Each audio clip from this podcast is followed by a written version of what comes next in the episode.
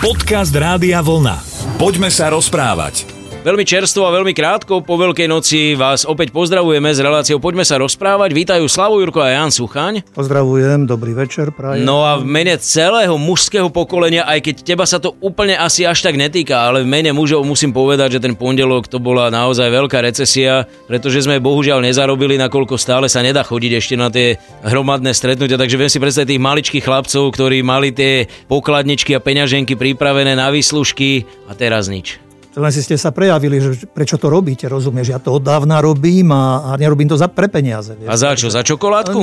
Za príjemné chvíle, že stretneš ľudí a vieš, sa porozprávaš. Vravela mi jedna mamička, že povedala dopredu synovi už, keď sa pýta, že kedy bude Veľká noc. A samozrejme, že on myslel na veľkonočný pondelok a šibačku a polievačku. Tak hovorí, synček môj, tento rok s tebou veru chodiť nebudem po našich známych. Dopadli sme. Veru, tak budeme si musieť nájsť nejakú náhradnú činnosť. Preložíme to. Poďme sa rozprávať. Teraz by som sa mal zachovať trošku tak americky a pre istotu povedať poslucháčom, že všetko, čo odznelo pred chvíľkou, berte len ako pokus o vtip, že nám začnete posielať tipy na náhradný termín, kedy by to mohlo byť, pretože to by ozaj... Neviem, mne to ani nenapadá, no, mne to ani nenapadá, ale myšlenka sa mi mimoriadne pozdáva. Každý deň je obsadený už, no. Práve naopak, ja to budem robiť každý pondelok nečakane. Uvidíme, dokedy to vydrží bez rozvodových konsekvencií. ale tak ten smutok bol taký, taký detský iba z toho, že ozaj že sa niečo takéto neudialo a mala by prevažovať tá vrcholnejšia pointa celej Veľkej noci? Veľkonočné sviatky sú sviatkami radosti.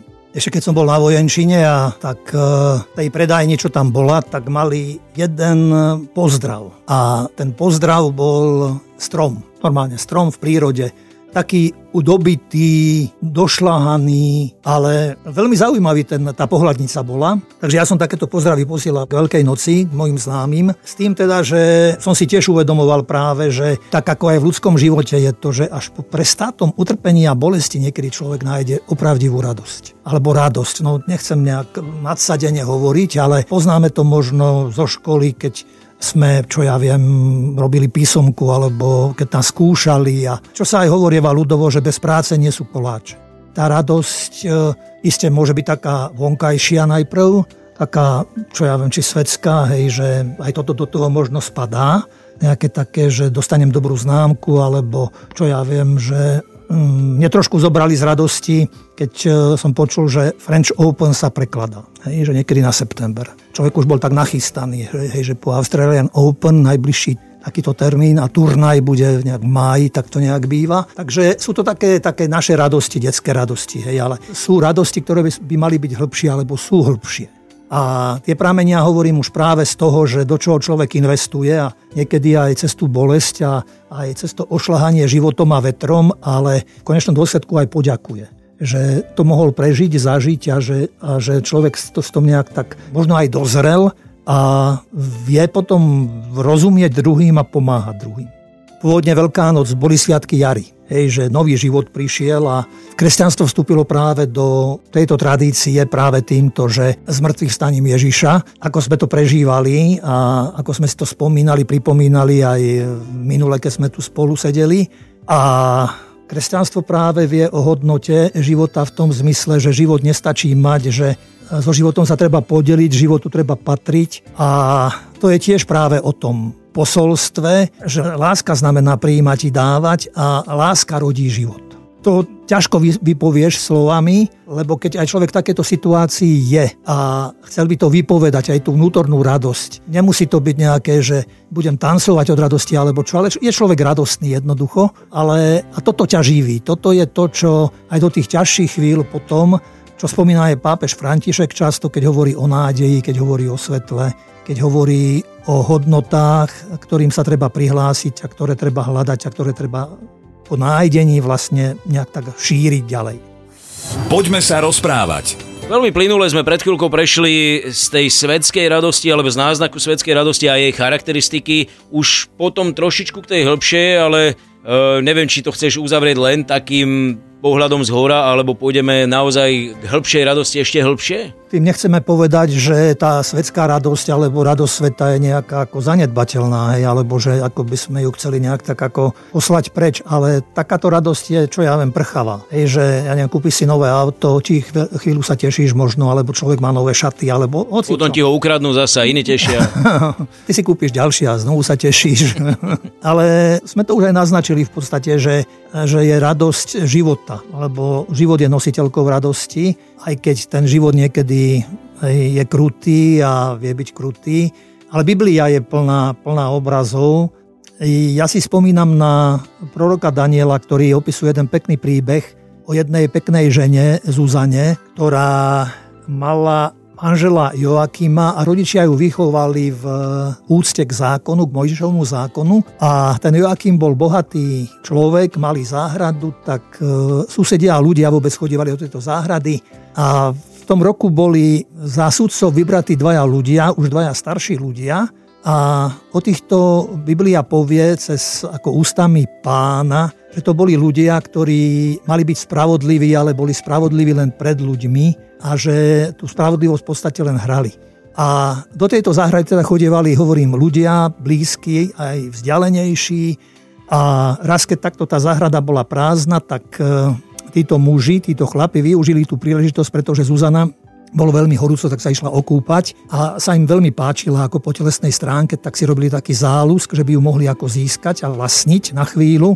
A ona tam prišla so slúžkami a poslala ich, že aby išli zobrať vonné masti a oleje a nejak tak no oni využili túto situáciu, pretože tie slúžky tú bránku zatvorili tú záhradu a prišli k nej a povedali, že sa nám páčiš a musíš sa nám oddať. Keď sa nám neoddáš, tak my ťa usvedčíme, že si niečo vyviedla, že si sa tu stretla s nejakým mužom a že si bola neverná svojmu mužovi. Tak ona zaplakala, zahorekovala a povedala si, že keby som to urobila, že sa im oddám, tak by som zomrela. Na druhej strane, keď to neurobím, tak viem, že ma majú v rukách. A vykrikla v tom, počuli tento výkrik sluhovia, tak jeden z týchto mužov utekal otvoriť bránku a tí sluhovia došli a začali títo sudcovia rozprávať pred nimi, že padla do rúk jedného silného muža, ktorý ušiel, tam ju nachytali vlastne pri tom a boli prekvapení aj tí sluhovia, ktorí to všetko videli. Takže bol súd. Vlastne túto ženu súdili na smrť, lebo podľa týchto sudcov urobila niečo veľmi zlé, čo neurobila Takže teraz prišiel celý zástup ľudí, prišiel manžel, prišli deti, prišli blízki ľudia, všetci plakali, oplakávali ju a tak ďalej a tak ďalej, pretože ľudia uverili týmto sudcom. Túto verziu, ktorú oni priniesli, že bola s nejakým chlapom a bola mužovi neverná, tak jednoducho prijali za svoje a ona teraz pláči, prosí nebože, pane Bože, veď vidíš, že som čistá, že som nevinná, že ty ma necháš len tak uhynúť. A teraz sa tam objaví mladý muž Daniel a teraz on hovorí, že ja nemám s touto ženou nič nejak, ja som čistý ale ja viem, že toto nie je spravodlivý súd a že ja odskúšam týchto sudcov, či hovoria pravdu.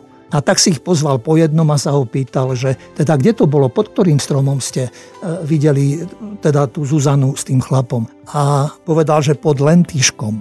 No a zavolal toho druhého a opýtal sa toho a ten povedal, že no predsa pod dubom boli spolu. Takže ukázalo sa, že títo chlapi klamali, títo sudcovia takže boli potrestaní. Boli potrestaní smrťou vlastne. Takže krása, čistota, hrdinskosť, možno povedať, slávili úspech a možno povedať, že aj toto je taký obraz starobiblický, starobiblickej radosti. Poďme sa rozprávať. Pozreli sme sa do starého zákona, kde ten príklad radosti bol perfektný a pravdu povedať, tento príbeh o Zuzane možno až tak veľa ľudí nepozná a neviduje ho, ale bolo to určite užitočné. No a keby sme hovorili zase o tom novšom vydaní, tak mne by napadla taká tá ozaj nefalšovaná radosť, ktorú musela Maria prežívať, keď sa našiel Ježiš, keď mal 12 rokov, lebo vieš si predstaviť, že sa stratí 12-ročný chlapec niekde e, v obrovskom priestore a odrazu potom ho nájdu, tak tá matka musela byť nadšená. Možno aj teba to čakal. Nestraš. Náš by sa nenašiel, ten by ušiel. Nevieš čo, ale dobre hovoríš v tom zmysle, že keď si spomenul Máriu, že vlastne v podstate celý ten jej príbeh je sprevádzaný aj, aj napätím, aj úzkosťou, hej, že ako je pozvaná, aby z toho domčeka skromného vyšla na verejnosť. Teraz sa v nej to v dobrom slova zmysle bije, hej, že ja mám toto všetko zanechať a teraz mám tu novú víziu, novú výzvu, čo s tým urobím. Hej, a, a ide. A, a je celý život vlastne, keď to potom premietneme si, celý jej život a príbeh, tak je, aj, je naplnený iste aj radosťou, veď sama vyspievala chválospev, vďaku, magnifikát na oslavu života a na oslavu statočných a čestných ľudí a tak. Lenže samozrejme, že aj ona sa potom, e, ako išla životom, potýkala aj s bolesťou aj utrpením. Možno to, čo si spomenul aj už hneď, keď sa Ježíš stratil ako 12-ročný a keď ho našli. Syn môj, prečo si nám to urobil? Ja, tvoj otec bolesťou sme ťa hľadali. Prečo ste ma hľadali? Nevedeli ste, že mám byť tom, čo patrí môjmu otcovi. Že aj to už ako matku, ako rodiča asi trošku zaboli. Hej? A nemyslím si, že Mária chcela si nejak toho Ježiša podržať, len ako, že je môj že, lebo predpovede zneli, že aj on bude pre svet, bude, jemu sa otvára budúcnosť a nebude len pre najbližších, ale že bude pre celý svet vlastne. Takže a ďalšie veci, keď bola svadba v Káne Galilejskej, hej, tam tiež do toho zasahovala. Žena, ešte neprišla moja hodina. Ako keby jej povedal, mama moja, buď ticho. Hej. Že čo, čo teba do toho, čo sa staráš? Ale znovu začína a znovu pokračuje, pretože cíti to ako výzvoj, ako naplňanie svojho života. A potom ďalšie tie udalosti, čo aj okolo Krista sa diali a tento množstvo zázrakov, tí ľudia, ktorí s vďačnosťou im zakazoval, nerozprávajte o tom, ne, neprezrádzajte ma, ja sa chcem dostať do Jeruzalema, ja nechcem už teraz skončiť. Ja mám pred sebou ešte dlhú cestu, aby som neskončil prv, ako zaznieje moje slovo v Jeruzaleme. To bolo centrum samozrejme kultúry a náboženstva. Takže tých radostí bolo veľa, no a keď ho ukrižovali, tak smútok spomínali sme už, že pocit prehry, no ale práve tá veľkonočná radosť je o tom, že spomenie napríklad tú udalosť mavských učeníkov, kedy k, smutní tiež odchádzajú z Jeruzalema a idú do Emaus a sa rozprávajú cestou, že nešťastní, že my sme uverili, všetko sme nechali, zanechali a on nám teraz, teraz toto, hej, čo, čo budeme robiť. A teraz sa k tým pridá pocestný človek a sa ich pýta, čo, je, čo ste, o čom to rozprávate cestou, ste aký si smutný, čo sa vám stalo? A on hovorí, ty nevieš, čo sa stalo v Jeruzaleme s tým a s tým, ktorý mal byť ako spásov a vykupiteľom nás všetkých a taká, taká čo? No a že ho ukrižovali, teda oni vraveli a že my sme uverili, že on vykúpia spasí Izraela, zachráni Izraela. Tak a oni začal rozprávať práve udalosti dejiny od Mojžiša cez prorokov a už sa blíži tomu miestu Emavzom a teraz on chcel ísť ďalej. A zvečerievalo sa a teraz oni hovoria, že ale zostaň s nami. Bolo im s ním dobre. A teraz teda neodišiel, zostal s nimi, sadli spolu, stolovali, jedli a oni pritom spoznali, že vlastne veď, však toto je on. Ježiš je tu s nami, on, máme pocit, že odišiel, ale on je tu, on prichádza, on, on nás prevádza, my nie sme na tejto ceste sami a tam znovu veľká radosť, je, že nie sú sami a že Boh je s nimi. Poďme sa rozprávať. Tak po tom všetkom, čo sme dnes vyslovili v rámci relácie Poďme sa rozprávať, sa mi núka otázka, ako, že čo tebe vlastne prináša radosť, aj keď možno ja asi ako jeden z mála poznám aj odpoveď, pretože si dokázal urobiť fotografiu a poslal si mi barána. To som zistil až po troch dňoch, že je k tomu aj normálne hotová fotka, takže zlepšuješ sa veľmi výrazne v technológiách. Aj si to vedel prečítať, čo ten barán je? Tak ako Áno, najskôr som myslel, že si mňa fotil, že si mi našiel veľmi kvalitného rovesníka. Oči máme dosť podobné. Netierke som poslal a tam mi hovorí, že no počúvaj, keby som v noci bola v tej záhrade a zbadám, tak by ma zaskočilo, lebo mám pocit, že by som stretla čerta. Tak nie, tak ja málo fotím, no tak ja som fotil fotil, však ja mám jednu knižku, kde mám ilustrácie svoje vlastné, čo som si ja nafotil. Veď áno, ale keď si spomeniem, že prvého pol roka si nevedel vypnúť zvonenie, vieš. Kedy, kde? Vedel som, že sa naštveš. Ja, no, však viete, no, keď ti to robí radosť. ja vidíš, ja to ja ti rád, ja ti rád, ja ti rád. Možno, že sme to už aj v obmenách nejak hovorili, ale sú to naozaj vždy tie chvíle, kedy nad niečím rozmýšľam a nejde to, že neviem, neviem riešenie a že niekedy to na mňa aj vidieť možno, že som akože kvázi akoby zlý, keď niekto niečo vtedy odo mňa chce, ale to nie, že by som bol zlý, ale jednoducho neviem to uchopiť. A keď sa mi to podarí, tak to je potom naozaj úprimná radosť. A keď sa vraciam do minulosti, tak e, mával som radosť z toho, že ako študenti teológie sme úplne bažali za jednou nahrávkou balíček kariet. To je o vojakoch, blížili sa koniec vojny, oni boli premiestnení na pohraničie a tam nedaleko bol kostol a na druhý deň bola nedela a išli do toho kostola, už e, bola kázeň, príhovor, takže rýchlo si našli svoje miesta posadili sa. Všetci tí vojaci vyťahli modlitebné knižky a len jeden vojak nemal nič, mal len e, balíček kariet. A on si tieto karty vytiahol a začal si ich tam vykladať. A seržant, ktorý ich sprevádzal, tak e, tento videl, tak keď to všetko skončilo, tak ho hneď zobral a išli veliteľovi na hlásenie, teda, že akože si to dovolil.